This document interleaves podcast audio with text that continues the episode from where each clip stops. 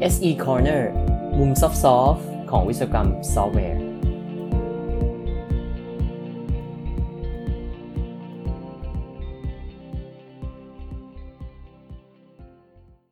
การทำงานในปัจจุบันนะครับ เรามี assumption บางอย่าง ไม่ว่าจะเป็นวิธีการทำงาน ระยะเวลาในการทำงาน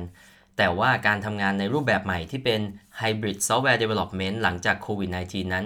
ทำให้เรากลับจะต้องมาคิดถึง assumption ต่างๆ ที่เราเคยมีครับ สวัสดีครับ SC Corner episode 91 กับผมชัยยงค์ รักขิตเวชสกุลครับ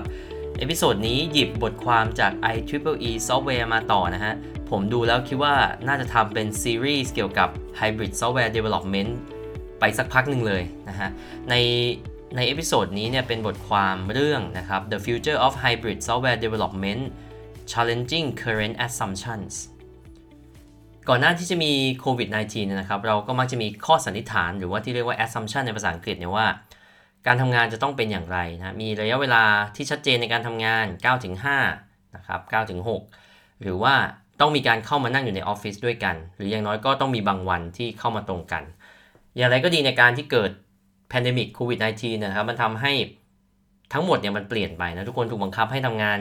จากที่บ้านอย่างน้อยก็ช่วงล็อกดาวน์นะครับ ทุกคนได้ทดลองว่า การทำงานแบบรีโมทมัน work ฮะพอทำไปนานๆมันไปได้นะครับ ประสิทธิภาพไม่ได้ตกมากประสิทธิผลนะไม่ได้ตกมาก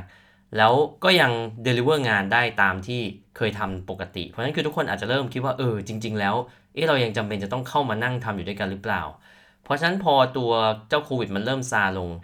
ทุกคนก็เริ่มคิดนะครับว่าวิธีการทำงานแบบเดิมเนี่ยมันยังถูกอยู่ไหมนะก็คือเป็นการ คิดถึงข้อสันนิษฐานเดิมที่เราเคยรู้สึกว่ามันจะต้องเป็นแบบนี้ แต่ว่าจริงๆแล้วเราได้ทดลองแล้วว่ามันอาจจะไม่ต้องเป็นแบบนั้นเสมอไป ในงานวิจัยเองครับเขาเขาก็พบว่า นักพัฒนาซอฟต์แวร์เนี่ยเริ่มนะครับ เริ่มมองหาการทำงานในรูปแบบที่เป็นรีโมทหรือว่า hybrid work มากขึ้น มีแค่ 3%นะครับ ที่ตั้งใจจะกลับไปทำงานในรูปแบบเดิมในออฟฟิศมี 25%ที่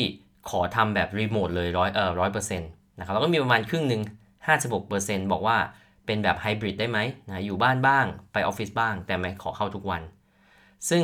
ตรงนี้เนี่ยบริษัทต่างๆ ก็เริ่มมีการปรับตัวนะครับ บริษัทขนาดใหญ่นะฮะ Meta Square Shopify Slack เนี่ยพวกเนี้ยเขาก็เปลี่ยนนโยบายนะครับ เป็นเป็นเริ่มเป็นแบบ work from home นะครับ หรือว่าเป็นไฮบริดมากขึ้น อย่าง Spotify นี่เป็นตัวอย่างที่ชัดเจนมากนะ ได้มีการออกนโยบายใหม่เลยว่าเป็นการ work from anywhere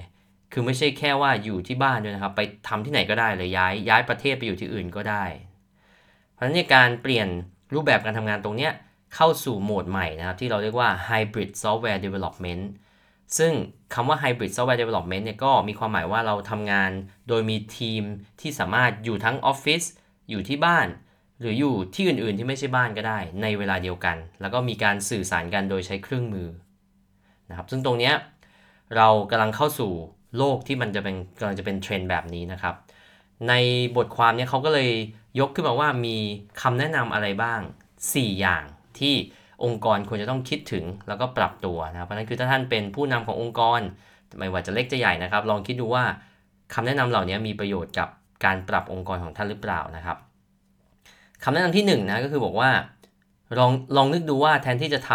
ำการบริหารจัดการที่มันเป็นไปตามปฏิทินนะฮะลองมาดูว่าเรา ทำเป็นไปตามอีเวนท์ที่เกิดขึ้นได้ไหม ที่เรียกว่าปฏิทินคืออะไร ปฏิทินก็คือเราอาจจะมี policy ว่าการ work from home เนี่ยอ่า work from home Friday นะฮะ work from home ช่วงบ่ายนะมาทำงานตอนเช้า อันนี้มันยังเป็นการออก policy โดยการดูตามปฏิทิน หรือดูตามเวลาปกติ เขาบอกว่ามันเป็นไปได้นะครับ ที่เราอาจจะนึกถึงการทำงานที่เป็น fully remote ก็คือทำงานรีโมทไปเลยนะครับ มาตรฐานคือเป็นการทำงานแบบรีโมทจะอยู่ที่บ้านอยู่ที่ไหนก็ได้ แต่ว่าเมื่อมีอีเวนต์มีเหตุการณ์สำคัญเกิดขึ้น จะต้องเข้ามานั่งทำงานด้วยกันอีเวนต์นี่มันคืออะไร ในซอฟต์แวร์ development ก็มีอีเวนต์อยู่เยอะนะครับ มีระบบล่มนะฮะ system failure อันนี้ต้องเข้ามาอยู่ละ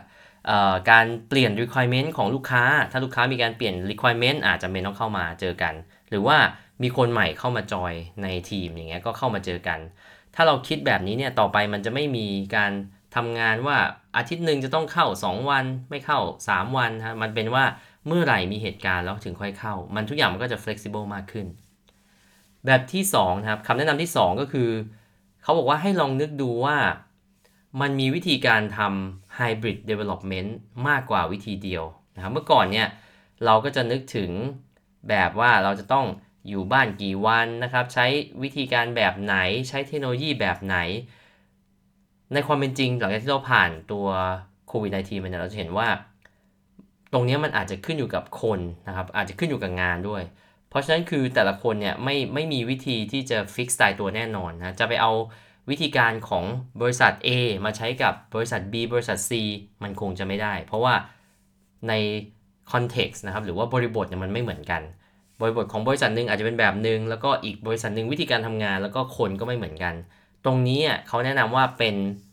การทดลองที่จะต้องทำเองนะครับ แต่ละคนต้องลองดูว่าแบบไหนเป็นวิธีที่ดีที่สุด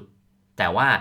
เน้นว่าการทำการทดลองเหล่านี้ให้ยึดการเก็บข้อมูลเป็นหลักนะแล้วก็ใช้ข้อมูลเพื่อจะดูว่าวิธีไหนเป็นวิธีที่ดีที่สุดจริงๆนะต้องหาตัวชี้วัดให้ชัดเจนคำแนะนำที่ 3 นะครับ ก็คือให้นึกว่าการทำงานแบบ Hybrid Software Development เนี่ยมันมีความไหลลื่น มันมีความเปลี่ยนแปลงอยู่ตลอดเวลา ซึ่งตรงนี้เนี่ย เราจะไปยึดว่าตารางจะต้องเป็นแบบนี้เสมอนะครับ จะต้องมีคนเข้ามาทุกวันวันนี้วันนี้เสมอจำนวนเท่านี้เสมอเนี่ยมันไม่ได้นะครับเรา